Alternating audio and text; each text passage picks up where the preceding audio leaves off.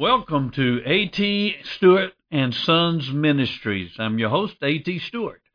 I'm glad you've chosen to join us today as we look into the Word of God. So take your Bibles and let's hang out in God's Word for a few moments and see what God would say to us today. We have been looking at God's majesty, His greatness. We have seen from Scripture that God Himself says that He is so great that he has measured the heavens with the span of his hand, that he has measured the oceans and can hold them in the hollow of his hand, that he has weighed the mountains in a balance, that he is so great that the islands of the world are like nothing but fine dust to him that the nations, the superpowers of this earth are nothing but a drop in a bucket to him. Yet as you see God's greatness, how can we bring it down up close and personal? How can we make it so we can really understand His greatness and how it relates to us? Well, Jude has done this for us as the Holy Spirit has led him in his book. Turn to the book of Jude, that's the book before the last book of the Bible, Revelation. It is a short book, only one chapter, so you may have difficulty finding it. But look in verses 24 and 25. In these verses, God has given us His greatness up close and personal. Now to Him who is able to keep you from stumbling and to make you stand in the presence of His glory blameless with great joy. To the only God, our Savior, through Jesus Christ our Lord, be glory, majesty, dominion, authority before all time, now and forever. Amen. We saw last week that first of all, God's greatness is seen in His great power to keep us from losing our salvation. Jude says, Now to him who is able, who has the power to keep us from stumbling. Secondly, we saw God's greatness in His great promise to make us stand in the presence of His glory, blameless, without fault, with great joy. And today we shall see, thirdly, God's greatness in His great person. How great God is. God's great essence, His great being. To the only God our Savior, through Jesus Christ our Lord, be glory, majesty, dominion, and authority before all time, and now and forever. God's great person. We need to understand and get a glimpse of the greatness of our God. I am afraid too many Christians do not have a clue to the greatness of our God. I think there's a general ignorance, even among Christians, about who God is. We've gotten more of our ideas about God from television. Shows like Joan of Arcadia. Shows like Highway to Heaven. Shows like Saved by an Angel. Fairy tales. Novels. And what philosophers have said than from the Word of God itself. How many people think of God as a heavenly Santa Claus? He sees you when you're sleeping. He sees you when you're awake. He knows if you've been good or bad. So be good. For goodness sake. And if you're good, you'll get toys. If you're bad, you'll get switches or stockings full of coal. How many people think of God that way? He's a heavenly Santa Claus that's seeing everything we do, and if we do good, He rewards us, and if we do bad, He punishes us. How many people see God as a heavenly grandfather? Right? There He is with the beard and the, long hair, and again, He's just kind of looking over, trying to, to just look over and spoil us. He's just a, a grandfather figure. Or the New Agers who say God is within us, just need to get in touch with that God.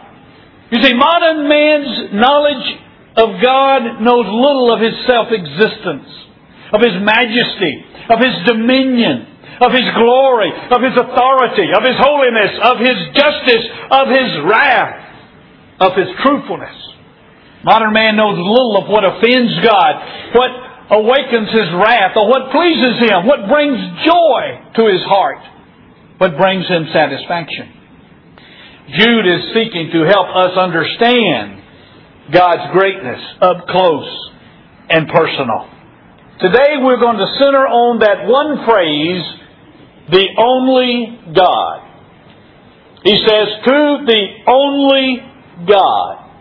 In the Greek, the two words are mono and theo.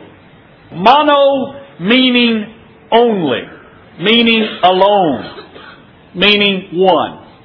We have terms in the English that use this prefix. A monologue is when only one person is talking. The sermon is a monologue. I'm the only one doing the talking.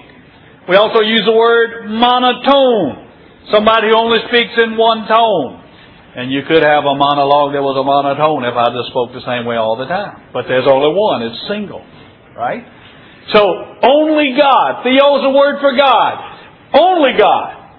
He alone is God. Now, I stress this because there are many other religions and groups that claim to believe in God. Now, the first thing I want you to see about our only God is He is the God of Scripture. He is the God of Scripture. You see, the Islamic people worship God they call Allah.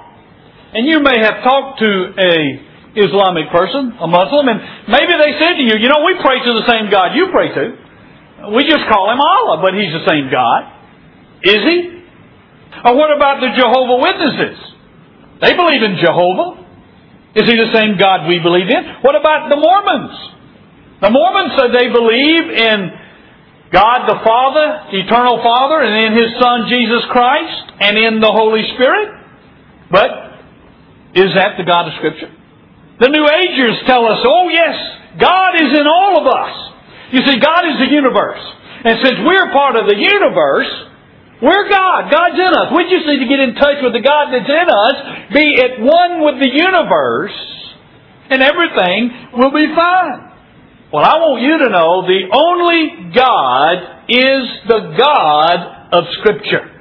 Jesus said in John 17, in that prayer that he prayed in the Garden of Gethsemane, right before his crucifixion, he said, This is eternal life that they, that they may know you, the only true God, and Jesus Christ whom you have sent. Now Jesus adds the word true to the phrase the only God. He says the only true God.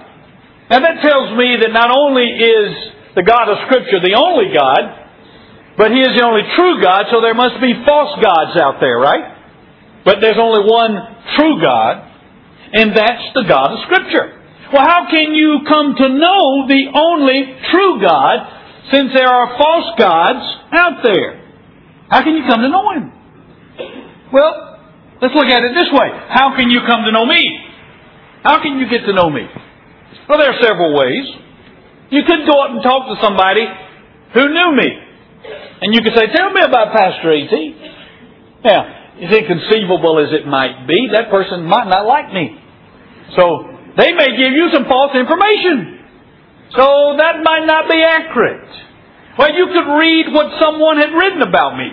But again, that might not be accurate knowledge of me. But what if I told you about myself and I was completely honest with what I said about myself? Or even if I told someone about me and enabled them and told them, authorized them to write an autobiography, you see those biographies, and it says authorized, that the person authorized it.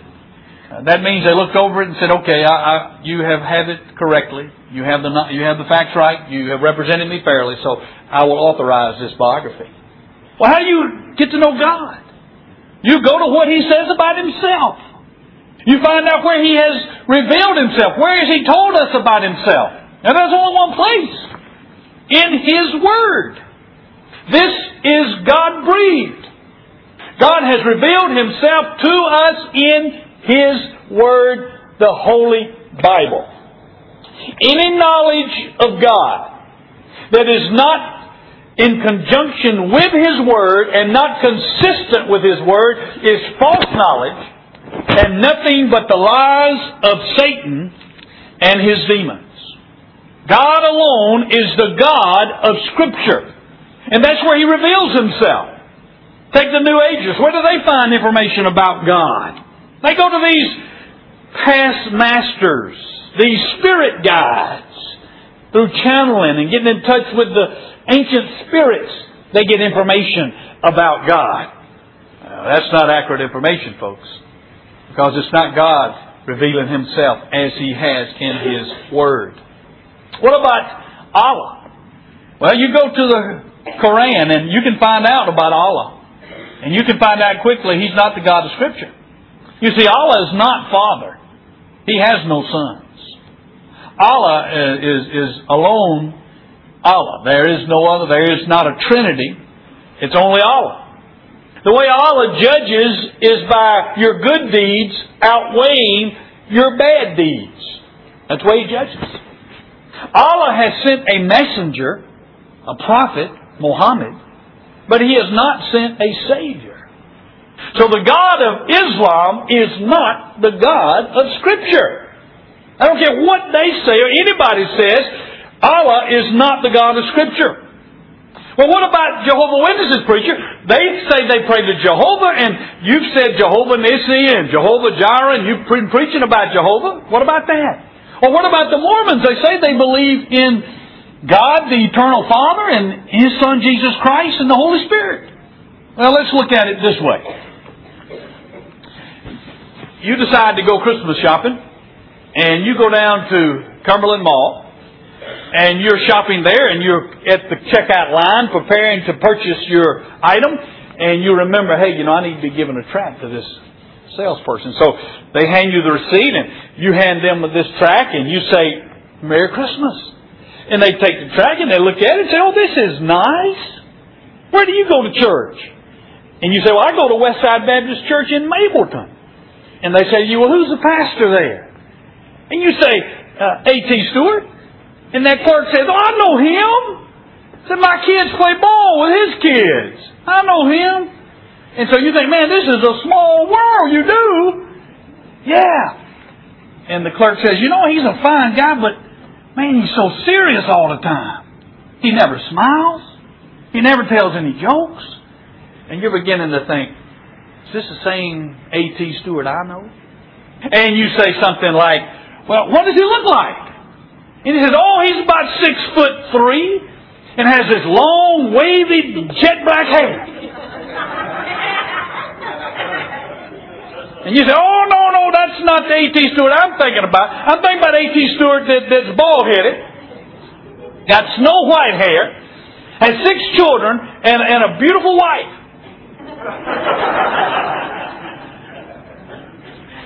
And so you come to the conclusion it's a different A.T. Stewart.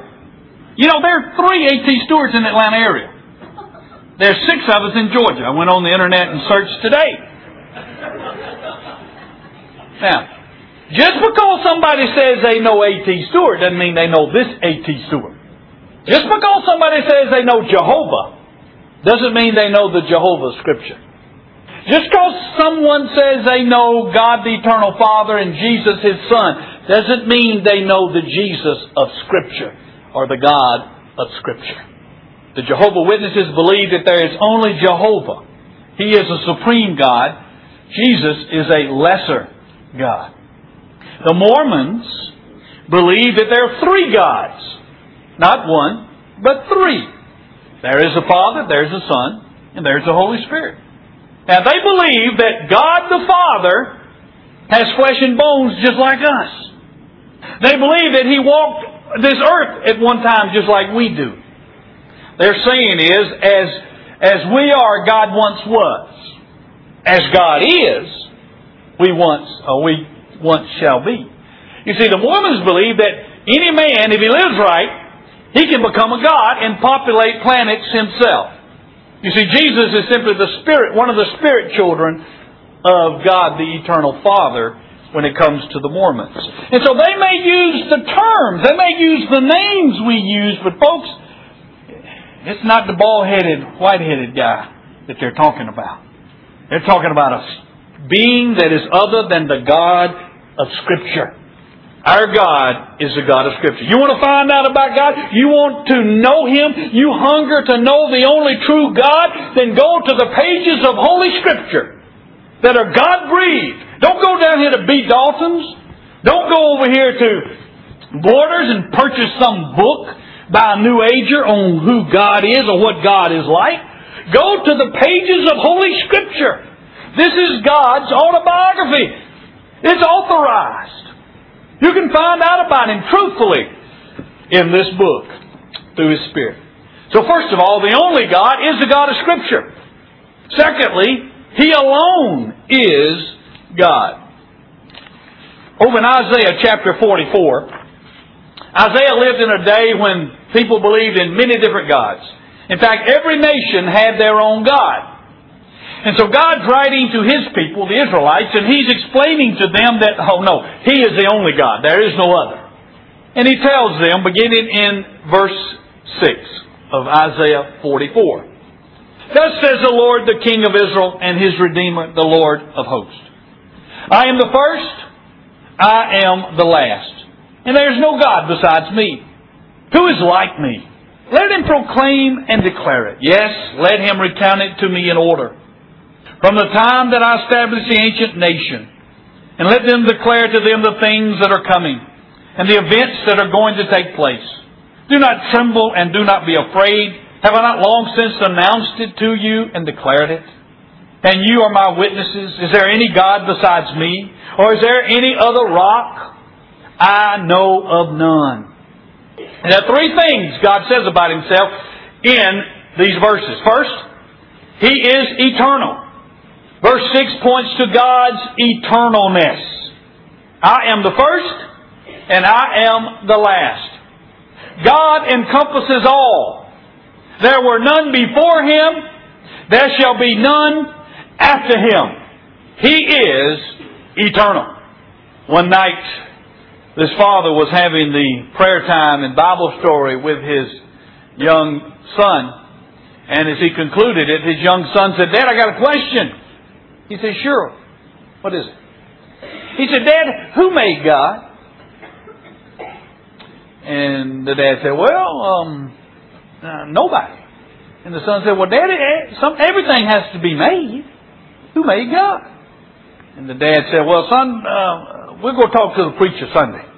So Sunday came around and they went up to the preacher and, and the dad said, uh, the pastor said, My son has a question he wants to ask you. Pastor said, okay, what is it? He said, who made God? And the preacher said, nobody made God. God's always been. The boy kind of looked puzzled. And so the pastor took off his wedding ring and he said, you see this ring? Now tell me where it starts and where does it end? The boy looked at it. He said, well, I can't tell. It doesn't, it doesn't have a beginning and it doesn't have an ending. It's continuous. And the preacher said, that's right. And that's the way God is. There is no beginning there is no ending. He has always been. God is eternal. Secondly, God tells us that He is unique in verse 7. Who is like me? Let him proclaim and declare it. Yes, let him recount it to me in order. From the time that I established the ancient nation. Let them declare to them the things that are coming and the events that are going to take place. God says, who's like me? Who can tell you what's going to happen? Who can tell you the future before it happens? Let, go find some of these other gods and let them do it. You see, no one knows all things but our God, the God of Scripture.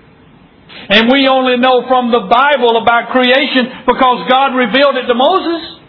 He said, go ask these other gods about how the world began and what happened in the beginning.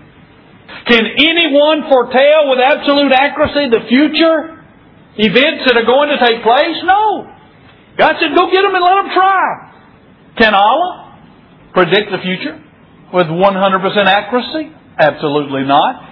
In fact, the Quran has absolutely no fulfilled prophecies in it at all. Oh, it has some prophecies, but they've never been fulfilled. The Book of Mormon cannot. Joseph Smith predicted that one day man would land on the moon and he would find little men on the moon dressed like pilgrims. New Agers can't. Spirit guides cannot foretell the future with 100% accuracy. Yet this book alone has over a thousand fulfilled prophecies that have been fulfilled literally. Just concerning the birth of Jesus, there have been six prophecies fulfilled, prophesied hundreds of years before he was born. For example, Micah prophesied that Jesus would be born in Bethlehem. And this was 740 years before Jesus was born. He said, But as for you, Bethlehem, Ephrathah, too little to be among the clans of Judah, from you one will go forth for me to be the ruler in Israel. His goings forth are from long ago, from the days of eternity. Now that's not something cryptic like Nostradamus, where you got to say, well, maybe he's talking about a world war here. This is clear. Again, over in Isaiah 7:14, again prophesied later, hundreds of years, seven, eight hundred years before the time of Christ, as he says in verse 714. Therefore the Lord himself will give you a sign. Behold, a virgin will be with child and bear a son, and she shall call his name Emmanuel, God with us. Here in Scripture, Scripture alone, God alone knows the future because He controls the future. He determines the events of men and nations. So not only is He unique, but also He is the only rock.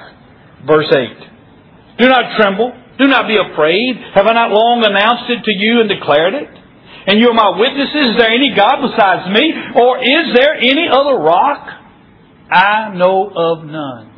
Now when God refers to Himself as a rock, He's talking about He is a source of strength. He is a source of stability.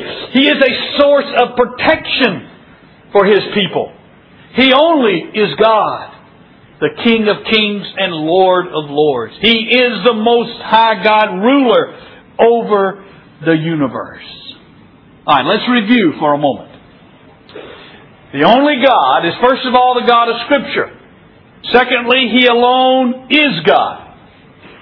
And thirdly, He is one God. The mantra of Israel was in Deuteronomy 6 4. Hear, O Israel, the Lord is our God, the Lord is one. One God in three persons. God the Father, God the Son, God the Holy Spirit. But not three gods, only one God. Three persons in one divine essence. We call it the Trinity. Now the truth of the Trinity brings us face to face with the fact that our God is incomprehensible. Because the doctrine of the Trinity is not a doctrine of reason, but it is a doctrine of revelation. Meaning nobody would have ever come up with it in his own reasoning. Because we cannot get our mind around it. We cannot understand it. We cannot know God completely or fully. He is infinite.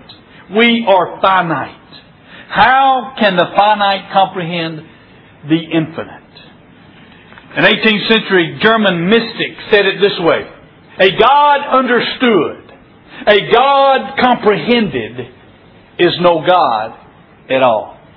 The story is told of St. Augustine was walking the beach one day and he was contemplating the Trinity.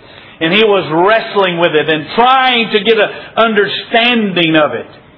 And as he was walking the beach, he noticed this young boy who had a seashell and he had dug a hole in the sand there on the beach and he was going to the ocean and filling up the seashell and coming back and pouring it in the hole. And so Augustine was kind of curious and he said, Son, what are you doing? He says, I'm pouring the ocean in this hole. And suddenly it just clicked to Augustine that for him to understand the Trinity would be like that little boy being able to pour that ocean with that little shell into that hole on the beach. We can't comprehend it. It's beyond comprehension. The church fathers wrestled with it, trying to understand it. And finally, they came up with what's known as the Athanasian Creed. And they said it this way, around 400 AD. And in the Trinity, none is before or after another. None is greater or less than another. But all three persons are co-eternal together and co-equal. Three good, three persons, one God. Now you'll never be able to understand or comprehend the Trinity, but what we must do is accept it by faith because it is abundantly witnessed to in Scripture. In fact, it's amazing at how at the crucial points of salvation history we have the Trinity showing up. Have you ever thought about that? For instance, at the incarnation of Christ. In Luke 135, we have the Trinity showing up. The angel answered and said to her, The Holy Spirit will come upon you, and the power of the Most High, that's God the Father, will overshadow you. And for that reason, the Holy Child shall be called the Son of God. There you have the Trinity. Also, in Jesus' baptism, the Trinity again is evident. In Matthew 3, 16, after being baptized, Jesus came up immediately from the water. And behold, the heavens were opened, and he saw the Spirit of God descending as a dove and lighting on him. And behold, a voice out of heaven said, This is my beloved Son, in whom I am well pleased. Again, the Trinity shows up at his baptism. Also, at the atonement, the Trinity is present. Hebrews chapter 9, verse 14, speaking about the atonement that Christ wrought for His people. How much more will the blood of Christ, who through the eternal Spirit offered Himself, that's Christ, without blemish to God the Father, cleanse your conscience from dead works to serve the living God. Here again, the Trinity shows up. And in our salvation, there is the Trinity. 1 Peter chapter 1 verse 2 Speaking of those who are saved, who are chosen according to the foreknowledge of God the Father, by the sanctifying work of the Spirit, to obey Jesus Christ and be sprinkled with His blood. May grace and peace be yours in fullest measure. Here again, the Bible witnesses to the reality of the Trinity. Three persons, but one God. So Jude tells us that our great God, the only God, is first of all the God of Scripture. That He is the only God, and He is one God. Now what does this say to me and to you? First, since God is the only true God, there can be salvation in no one else. Jesus said, I am the way, not a way, but the way. No man comes to the Father but by me. That's why salvation cannot be found in any other religion because they do not have the Savior. They do not have the God of Scripture, the only true God. And therefore there is no salvation apart from the one and only true God. Acts 4:12 says, "And there is salvation in no one else. For there is no other name under heaven.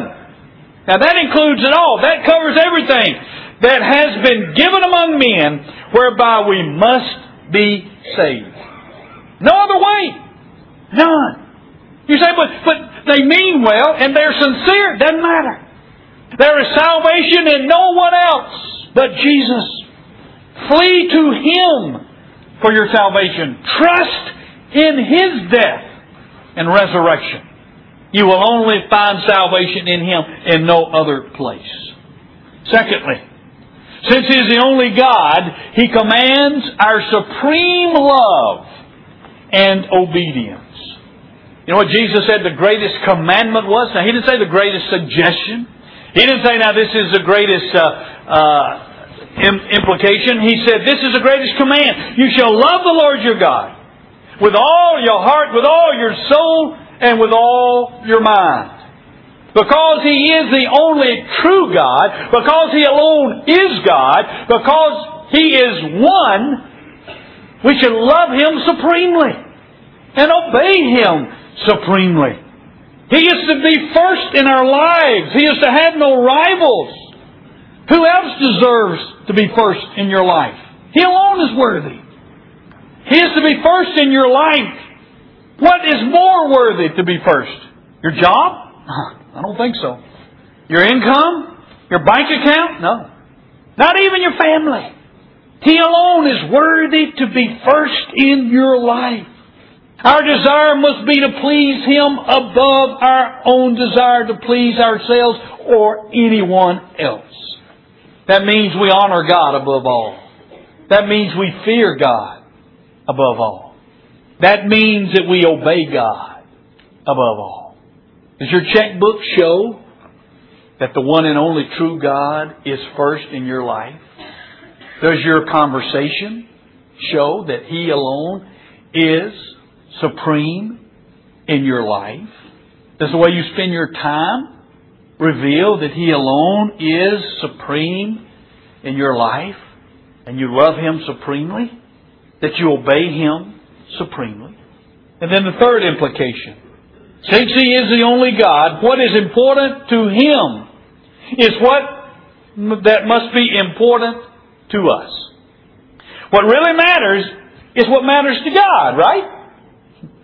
I mean, what really matters is not what matters to me. It's not what matters to you. It's what matters to this true God, the only God. What matters to Him? What's important to Him? And if it's important to God, it's got to be important to us. You see, we get so tied up about things that aren't important to God. Fantasy football. Which team won the fantasy football? God doesn't care about that. But we get all tied up in whether Georgia or Georgia Tech won. By the way, Georgia did beat Tech this year. But anyway, that's not important. That, those things don't matter. You got people who whose whose life goes up and down according to where their team won or not that week. That's not important. What is important must be what's important to God.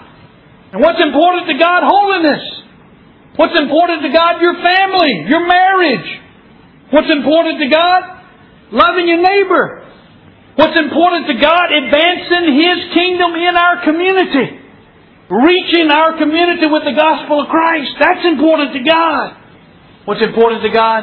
Obedience to His Word. Moral purity.